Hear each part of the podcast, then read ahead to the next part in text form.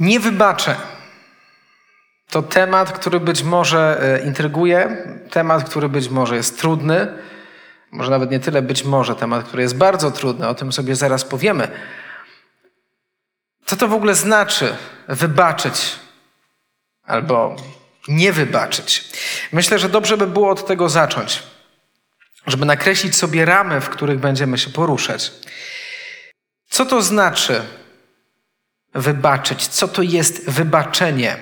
Jeżeli sięgniemy do słownika języka polskiego, czy jeżeli sięgniemy do Wikipedii, bo chyba generacja Z bardziej po to sięga w pierwszej kolejności, okazuje się, że wybaczenie to znaczy dawać przebaczenie albo odpuszczać winę. Wybaczenie, wybaczyć, to dawać przebaczenie, to odpuszczać winę. Wydaje się, że dosyć prosta definicja. Ale y, kiedy wgłębimy się w to, co na ten temat mówią i piszą psychologowie, okazuje się, że wbrew temu, co nam się może wydawać, odpuszczać winę, dawać przebaczenie, nie musi oznaczać, że o jakiejś sytuacji zapomnimy. Nie musi być tak, że będziemy chcieli umniejszyć jakiemuś zdarzeniu. Wybaczenie wcale nie musi wiązać się z tym, że ponownie komuś zaufamy, albo że będziemy chcieli pozostawać z tym kimś w relacji. A także, co ważne, wybaczenie nie musi być związane z odstąpieniem od sprawiedliwej kary.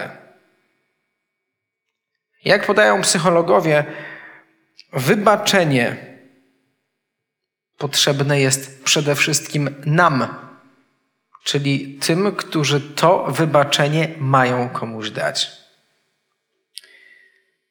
Tyle, jeżeli chodzi o pewne wprowadzenie psychologiczne do tego tematu. Ale tak jak było powiedziane, bardziej staram się i trochę znam się na tym, jak to próbować powiązać z przesłaniem biblijnym, z pewną Bożą perspektywą. Jak temat wybaczenia, czy też braku wybaczenia można odnieść do Bożej perspektywy? No i tu nawiązując do tytułu konferencji Trudne sprawy, to jest naprawdę trudna sprawa. Bo jako grzeszni, jako śmiertelni, jako zepsuci pod kątem swojej natury ludzie, nie jesteśmy w stanie przeniknąć Bożej natury. Nie jesteśmy w stanie do końca określić Bożych emocji. A zatem stąd, kiedy na przykład śpiewamy pieśń, może znacie, może słyszeliście, wysłuchajcie mego głosu i padają tam słowa w refrenie, w ukryciu płakać będę, do niewoli pośle was trzodoma, to generalnie rodzi moje emocje. Ja zachowuję wobec tego dystans, bo uważam, że nigdy nie przenikniemy Bożej natury. Warto o tym pamiętać, że nigdy nie będziemy w stanie zrozumieć do końca, co czuje Pan Bóg. Owszem, w Ewangeliach Jezus kilkakrotnie mówi o płaczu, albo widzimy, że Jezus płacze, więc okazuje pewne emocje i możemy się domyślać, że pewne rzeczy być może będą albo nie będą wybaczone, ale nie możemy ulegać pokusie psychologizacji Jezusa, czy też psychologizacji Boga. Możemy opierać się na tekście biblijnym, ale nie możemy dać się ponieść naszej fantazji. My jesteśmy ludźmi, On jest Bogiem, a zatem wchodzenie w Jego buty zakrawa na bluźnierstwo. I dziś o bluźnierstwie coś sobie jeszcze dzisiaj powiemy. A więc skoro mamy konferencję Trudne sprawy, no to mówienie o tym, czy Bóg wybacza wszystko, czy nie, jest trudnym tematem. Dlaczego? Bo odpowiedzi na to pytanie mogą się bardzo różnić. I w trakcie tego wykładu chcę przedstawić kilka opcji, sam wskazując na to, co do mnie przemawia najmocniej. Wykorzystam przykłady ze Starego i z Nowego Testamentu, ale miejcie świadomość, że nie wyczerpuję całego tematu, bo o tym zagadnieniu, o wybaczeniu, czy też braku wybaczenia można by było gadać podczas kilku konferencji. Nie wybaczę. Czy jest coś, czego Pan Bóg nie wybaczy? Można by było teoretycznie wykład zamknąć, w pięć minut stwierdzić, tak, jest coś takiego. mianowicie grzech przeciwko Duchowi Świętemu. I na przykład Ewangelia Mateusza w dwunastym rozdziale ten temat porusza. Pan Jezus się na ten temat wypowiada. Kto nie jest ze mną, jest przeciwko mnie. Kto nie zbiera ze mną, rozprasza. Dlatego powiadam wam, każdy grzech i bluźnierstwo będą odpuszczone ludziom, ale bluźnierstwo przeciwko duchowi nie będzie odpuszczone.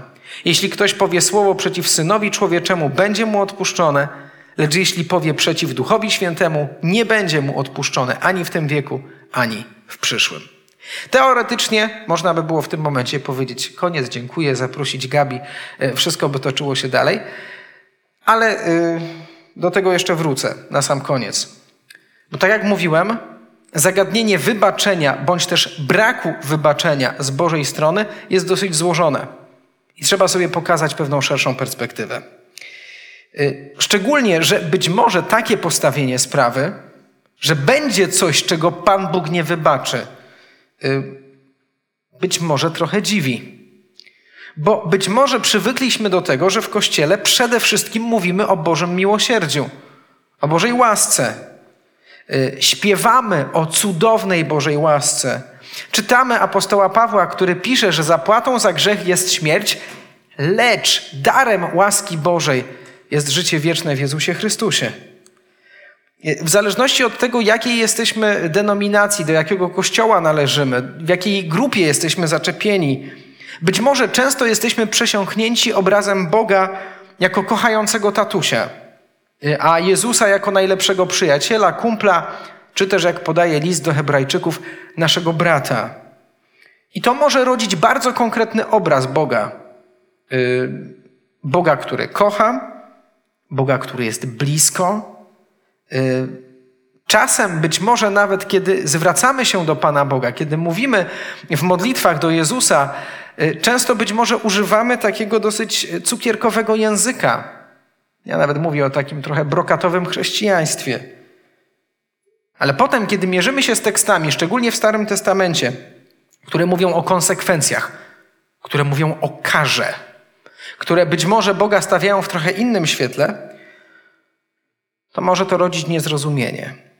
I czasem niektórzy twierdzą, ja się z tym spotkałem z twierdzeniem kilkanaście lat temu, że w Starym Testamencie Pan Bóg to jest surowy sędzia, a w Nowym Testamencie Pan Bóg to jest kochający tatuś. I często próbuje się te dwa konfron- te obrazy konfrontować ze sobą i dlatego macie je tam na ekranie. Z jednej strony sędzia, z drugiej strony kochający tatuś. No i czasem się mówi, że jest Bóg Starego Testamentu i Bóg Nowego Testamentu. Ale w momencie, kiedy mówimy, że Pan Bóg jest niezmienny, że Pan Bóg jest ten sam, wczoraj, dziś i na wieki, no to nie da się w ten sposób tego rozbijać na Boga Starego Testamentu i Boga Nowego Testamentu. A zatem, jak mówiłem, to jest trudna sprawa. Powstaje niezła łamigłówka, myślę, bardziej skomplikowana czasem niż niejednokrotnie rozkminianie, w jaki sposób iluzjonista doszedł do pewnych rzeczy w trakcie swojego pokazu dzisiaj. Dlatego chcę was zachęcić do tego, abyśmy przyjrzeli się kilku wybranym motywom. I ze Starego, i z Nowego Testamentu. Aby przyjrzeć się, zastanowić się, zmierzyć się z tą trudną sprawą. Czy Pan Bóg wybacza, czy też nie wybacza? Jak w ogóle się w tym odnaleźć? I słuchajcie, zaczniemy od początku. Czyli Adam i Ewa. Kiedy czytamy pierwsze strony Biblii, odkrywamy, że Pan Bóg stwarza człowieka na swój obraz i podobieństwo. I to już bardzo dużo mówi o Bogu. Bóg daje ludziom wszystko to, co jest potrzebne do życia. Bóg chce, aby ludzie byli do Niego podobni. Ale jak wiemy, sytuacja rozwija się dosyć dramatycznie i w chwili, kiedy buntują się przeciwko Niemu i okazuje się, że zrywają zakazany owoc, są skuszeni, powiedzeni na manowce przez węża. Zauważcie, nie dotyka ich od razu śmierć. Ale Pan Bóg wyposaża ich w to, co jest im w tym momencie potrzebne, w ubrania. Ludzie się wstydzą, ludzie są nadzy. Źle im z tym, że są nadzy. Chcą się schować. Nie są w stanie normalnie funkcjonować. I Pan Bóg wtedy w swojej łasce wyposaża ich w ubrania. Owszem, ludzie ponoszą konsekwencje swojego buntu, swojego złego wyboru. Muszą opuścić raj. Stają się grzeszni. Ściągają w ten sposób można powiedzieć, lawinę grzechu na każde kolejne pokolenie, w tym i na nas. Ale już wtedy, już w raju, kiedy Pan Bóg wygania ich stamtąd, zapowiada, że będzie zbawienie. Zapowiada, że doprowadzi do zmiany. Już w raju, mimo że pojawia się pewna kara, już w raju widać Bożą miłość do człowieka. Dalej. Historia, którą bardzo lubią moi konfirmanci, kiedy zdają materiał, kiedy opowiadają różne historie biblijne. Jedna z najkrótszych. Kain i Abel. Co się wydarzyło? Kain zabił Abla. Historia pierwszego morderstwa. Ona też wiele mówi o podejściu Boga do człowieka. Można by powiedzieć, że to jest historia, w której Bóg nie wybacza. No bo y, nie wskrzesza Abla. Y, Bóg karze Kaina za to, co zrobił. Ale zauważcie, że Bóg nie chce eskalować przemocy. I mimo że Kain otrzymuje pewne znamię, które jest na nim do końca, to to znamię ma Kaina chronić. By każdy, kto go spotkał, nie zabił go, nie potęgował tego, co zrobił Kain. Bóg daje Kainowi znamię, które ma być dla niego ochroną. Bóg, Bóg nie chce śmierci człowieka. Bóg nie chce doprowadzać do dramatu danego człowieka. Ale jeżeli mówimy o trudnych sprawach, o trudnych biblijnych historiach, dla mnie jedną z najtrudniejszych jest historia potopu. I tutaj w tej historii niektórzy dopatrują się takiego bardzo mrocznego, wręcz krwiożerczego aspektu Bożej natury. Yy, on się może bardzo mocno wiązać z kwestią, że Pan Bóg mówi nie wybaczę. Kiedy czytamy piąty i szósty rozdział pierwszej Księgi Mojżeszowej, czytamy: Pan Bóg żałuje, że stworzył człowieka i głęboko się zasmucił. Potem w innym miejscu czytamy: zetrę z powierzchni ziemi człowieka, którego stworzyłem, zarówno człowieka, jak i bydło, płazy i ptactwo podniebne. Żałuję bowiem, że ich uczyniłem. Tylko Noe znalazł łaskę w oczach Pana. Historię potopu można bardzo różnie analizować. Pytanie, w jaki sposób do niej podchodzimy. Z jednej strony potop bierze się z podłości ludzi.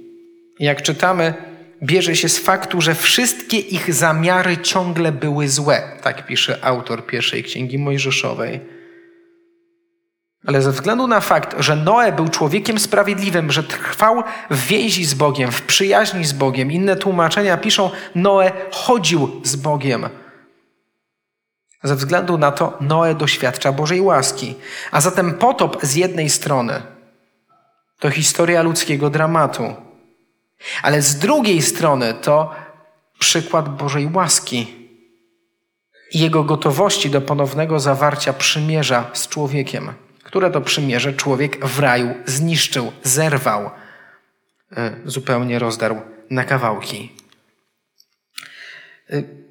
Jeden z najbardziej jaskrawych przykładów, w sytuacji, kiedy Pan Bóg być może bardzo otwarcie mógłby, albo wręcz powiedział, nie wybaczę. Czyli historia Izraelitów w Egipcie. Izraelici znaleźli się w Egipcie ze względu na to, że był wielki głód i stamtąd z ziemi obiecanej przywędrowali do Egiptu i za czasów Józefa w tym Egipcie osiedli.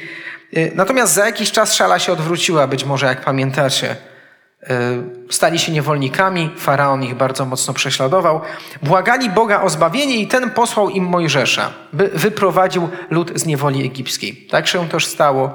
Różne historie, między innymi dziesięć plag. Faraon się ugina, Izraelici wychodzą z Egiptu, a potem w cudowny sposób Pan Bóg ratuje ich kilkukrotnie przed pościgiem, troszczy się o nich, karmi.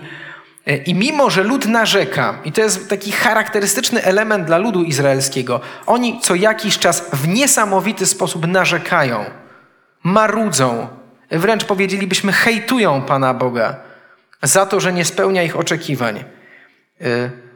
Wielokrotnie tak bardzo triggerują Pana Boga, że padają słowa, no ja już tego nie wytrzymam, Mojżeszu, zniszczę ten lud, a z ciebie uczynię wielki naród. I to, co jest niezwykłe, za każdym razem Mojżesz wstawia się za ludem i mówi, Panie Boże, przecież wyprowadziłeś ich z Egiptu, tak bardzo się o nich troszczysz. Jesteś Bogiem miłosiernym, cierpliwym, łaskawym. Nie rób tego. I tak się też dzieje. Natomiast warto pamiętać, że jest kilka konkretnych momentów, kiedy Izraelici ponoszą konsekwencje swoich złych wyborów. Na przykład, być może pamiętacie historię Złotego Cielca. Mojżesz czterdzieści dni był na górze Synaj, nie wracał. Izraelici mówią, kurczę, nie wiadomo, chłop może już nie żyje. No to trzeba sobie stworzyć nowych bogów. Aronie, tworzymy sobie Złotego Cielaka i to będzie symbol Boga, który wyprowadził nas z Egiptu. Jak pomyśleli, tak zrobili. Mojżesz, kiedy wraca z przykazaniami z góry Synaj, widzi, w obozie trwa wielka impreza, przygląda się bliżej, Pan Bóg mu mówi, no patrz, już o tobie zapomnieli, już mają nowych bogów. Wtedy Mojżesz się wściekł, rozwala tablice kamienne, a Izraelici ponoszą konsekwencje swoich wyborów. Trzy tysiące ludzi ginie tamtego dnia w obozie, a Pan Bóg stwierdza, nie pójdę więcej z wami w obłoku za dnia i w słupie ognia w nocy, bo gdybym poszedł z wami, to bym was wytracił, bym was wytępił, bo byście mnie tak striggerowali. A jest jeszcze jedna historia. Już są u wrót Kanaanu, już widzą ziemię obiecaną, już, już prawie tam są, już prawie mają cel osiągnięty. Wysyłają zwiadowców, dwunastu facetów. Idą do Kanaanu, mówią, że ziemia jest przepiękna, ale większość, dziesiątka mówi, słuchajcie, nie damy rady. Tam jest lud, który jest potężniejszy, tak jak trochę Polacy z Argentyną. No nie damy rady, no pokonają nas, w ogóle nie ma się co starać. Tak? Dajmy sobie spokój, wracajmy do Egiptu. I mimo, że dwóch innych zwiadowców stwierdza, no damy radę, przecież Pan Bóg nas tutaj doprowadził, Pan Bóg jest z nami, On nam pomoże. Cały lud twierdzi, nie, trzeba Mojżesza ukamienować, bo nas przyprowadził na pustynię, będzie kompletna masakra. I też w tym momencie chwała Pana wstępuje do obozu i Pan Bóg mówi, no już koniec, zniszczę was. No, tyle razy się odwracaliście ode mnie, zniszczę was. Co robi Mojżesz? Mojżesz znowu mówi, Panie Boże, jesteś cierpliwy, jesteś łaskawy. Możesz okazać swoją moc i swoją łaskę. Nie niszcz tego ludu. I co mówi Pan Bóg? Pan Bóg mówi, okej, okay, odpuszczę wam wasz grzech. Ale ci, którzy się zbuntowali, ci, którzy wzgardzili Panem, ci nie wejdą do ziemi obiecanej. Nie ponieśli śmierci od razu, ale nie osiągnęli celu. Przez kolejne niemal czterdzieści lat wędrują w kółko po pustyni, by ostatecznie dopiero ich dzieci mogły wejść do ziemi obiecanej. Pan Bóg odpuszcza grzech, ale pojawiają się jego konsekwencje, które ludowi izraelskiemu bardzo mocno towarzyszą. Kolejny bardzo znany przykład to akurat historia króla Dawida. Dawid, który jest opisany w Biblii jak mało kto. Bo czytamy człowiek, który przylgnął całym sercem do Boga. Ten, który wiedział, co i jak należy zrobić, powiedzieć. To jest człowiek, który był przyzwoity. Człowiek, który niósł Bogu uwielbienie. I to takie uwielbienie, że się rzeczywistość zmieniała. Że złe duchy odstępowały od Saula. Człowiek niesamowicie Panu Bogu wierny. Ale nawet taki człowiek doświadczył momentu okropnej słabości. Mam nadzieję, że znacie historię z Batszebą. Nie chcę jej tutaj bardzo szczegółowo analizować, ale tylko ją przywołam. Zamiast zająć się pracą, zamiast ruszyć na wojnę tym, czym zajmowali się wtedy królowie, zazwyczaj przewodzili swojemu wojsku, Dawid został w domu, leniuchował, zrobił sobie konkretne drzemki, a wieczorem wstał, łaził po swoim ogrodzie i zobaczył, jak gdzieś nieopodal kąpie się piękna, naga kobieta. Nie wystarczyły mu jego żony, które miał, więc postanowił sprowadzić sobie Batszebę do pałacu. Spali ze sobą, potem pojawia się wiadomość, że Batszeba jest w ciąży. Co robi Dawid? Próbuje to zatuszować, a kiedy się nie udaje, zleca morderstwo męża Batszeby. A sam wspaniałomyślnie postanawia przygarnąć ją pod swój dach. To jest historia morderstwa w białych rękawiczkach, po prostu no, świetnie nadająca się na film. Pan Bóg to widzi, Panu Bogu się to nie podoba i on wysyła proroka Natana, który mówi Dawidowi co i jak. Dawid wyznaje grzech, wtedy powstaje Psalm pięćdziesiąty pierwszy, stwórz serce czyste we mnie, o Boże. Prorok deklaruje, Dawidzie, Pan Bóg odpuścił ci twój grzech, nie umrzesz. Ale dziecko, które pojawi się na świecie, umrze. To jest konsekwencja okropnych życiowych wyborów Dawida. Pan Bóg wybacza grzech, ale konsekwencje pozostają. I ostatni przykład ze Starego Testamentu, czyli yy, kwestie dotyczące niewoli babilońskiej. Być może kojarzycie, po okresie stabilności Królestwo Izraela się rozpada na Królestwo Północne i Południowe. W dalszej części upada Królestwo Północne, natomiast trwa Królestwo Południowe ze stolicą w Jerozolimie. Izraelici jednak, tam znajdujący się, coraz dalej odchodzą od Boga, a Pan Bóg posyła im nowych proroków, którzy mówią: jeżeli się nie nawrócicie, tutaj można by było nawiązać do tej pieśni „Wysłuchajcie mego głosu”, jeśli nie wysłuchacie mnie, trzeba by było teraz sparafrazować tą pieśń, poniesiecie tego konsekwencje. Pan Bóg posyła proroków: jeżeli się nie nawrócicie, dojdzie do tego, że Babilonia was podbije. Ale mimo tego, że prorocy tak działają i wzywają do nawrócenia, niewiele się zmienia. I wreszcie przychodzi czas, kiedy Jerozolima zostaje zniszczona, elita zostaje uprowadzona do Babilonu, miasto jest kompletnie zrujnowane, no, generalnie obraz nędzy i rozpaczy. Ale to, o czym warto pamiętać, nawet w niewoli babilońskiej Pan Bóg okazuje niezwykłą łaskę tym, którzy są Mu wierni. Po kim to widzimy? Chociażby po Danielu i po jego przyjaciołach. Oni tam doświadczają niezwykłych rzeczy. Oni są tam świadectwem Jego działania. Oni składają wyznanie wiary w bardzo dramatycznych okolicznościach. Przyjaciele trafiają do pieca ognistego. Daniel trafia do lwiej jamy. Ale doświadczają tam, w niewoli, w obcym miejscu, niezwykłego Bożego działania. Nawet w niewoli Boża łaska się nie kończy. A zatem można się zastanowić, wybaczę czy nie wybaczę? Z jednej strony może tak, z jednej strony może nie. Z jednej strony pewne ponoszenie konsekwencji, z drugiej strony cały czas działanie Bożej łaski. Tyle Stary Testament. O Nowym Testamencie też moglibyśmy gadać godzinami, ale nie mamy na to tyle czasu, więc spróbujemy bardzo się skondensować i przywołam tylko kilka takich najbardziej charakterystycznych obrazów. Ale najpierw chciałem zadać wam pytanie. Jak myślicie albo jak wiecie, jakie Jezus ma podejście do ludzi, których, czy co do których wielu powiedziałoby, że Pan Bóg im nie wybaczy, że nie może im wybaczyć, bo są grzesznikami. Jakie Jezus ma podejście do prostytutek, do pogan, do celników, do chorych, do trędowatych, do wszystkich, którzy są na marginesie? Jak Jezus do nich podchodzi?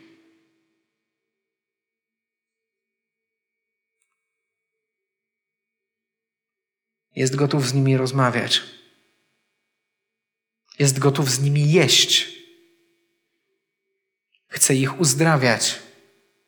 Chce dokonywać zmiany w ich życiu. Wnosi w ich rzeczywistość łaskę. I to nie tylko wtedy, kiedy wyznają wiarę. Często działa zupełnie niezależnie od tego, jakie człowiek mógłby mieć oczekiwania, albo jak mocno próbowałby zasłużyć, albo zapracować na Bożą uwagę i na Boże działanie. Myślę, że szczególnie mocno widać to w historii z kobietą przyłapaną na cudzołóstwie. Myślę, że może znacie ten obraz dosyć dobrze. Złapano kobietę, która dopełniła, popełniła zdradę z jakimś innym facetem.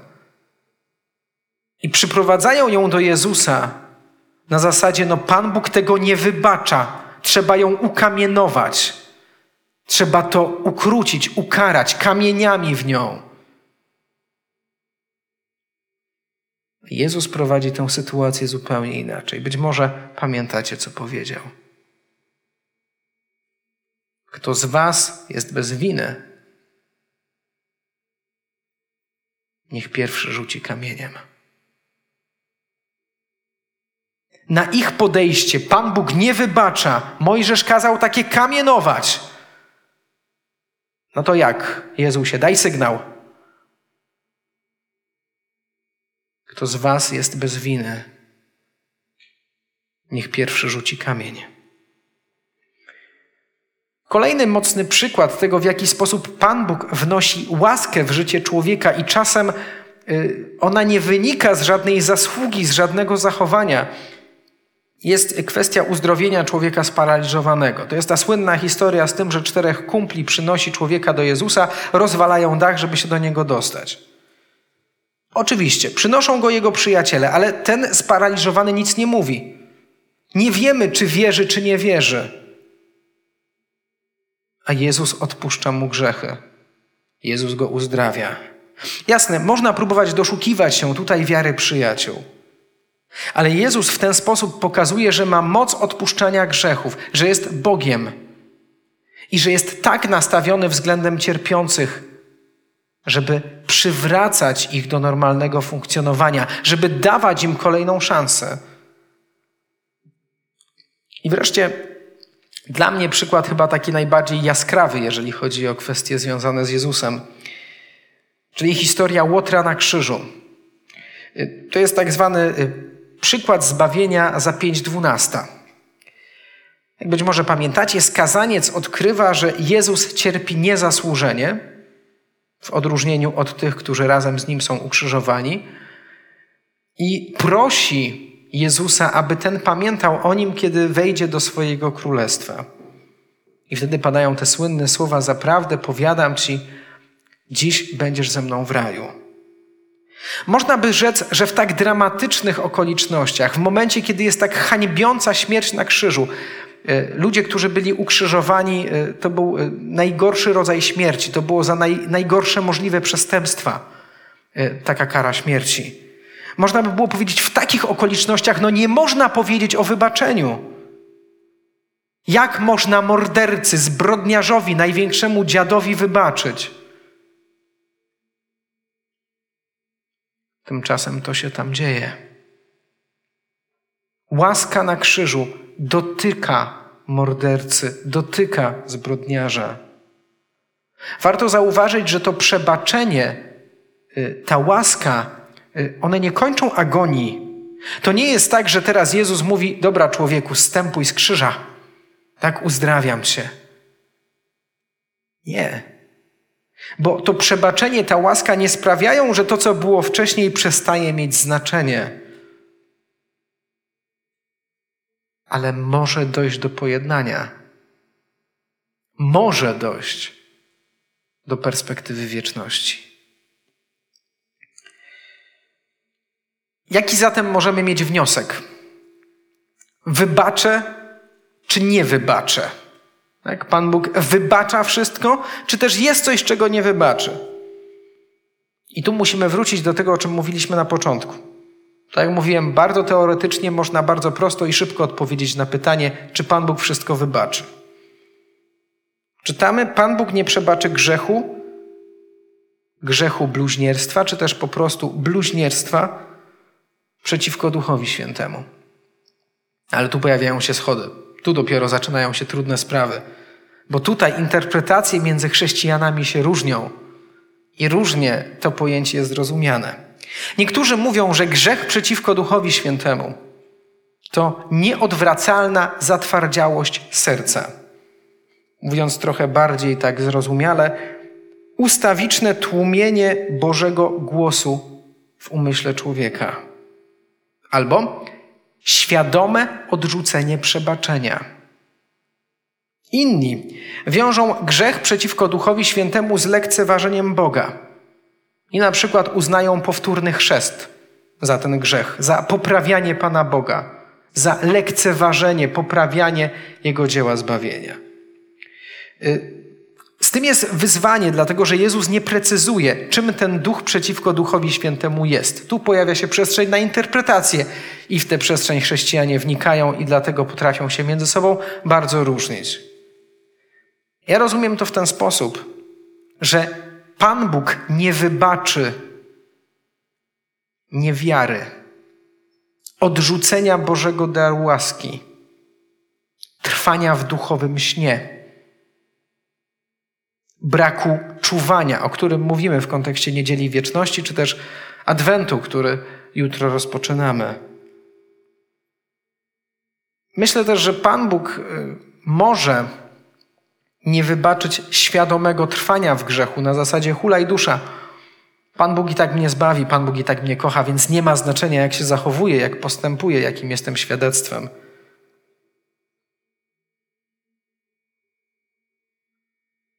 Wybaczę czy nie wybaczę?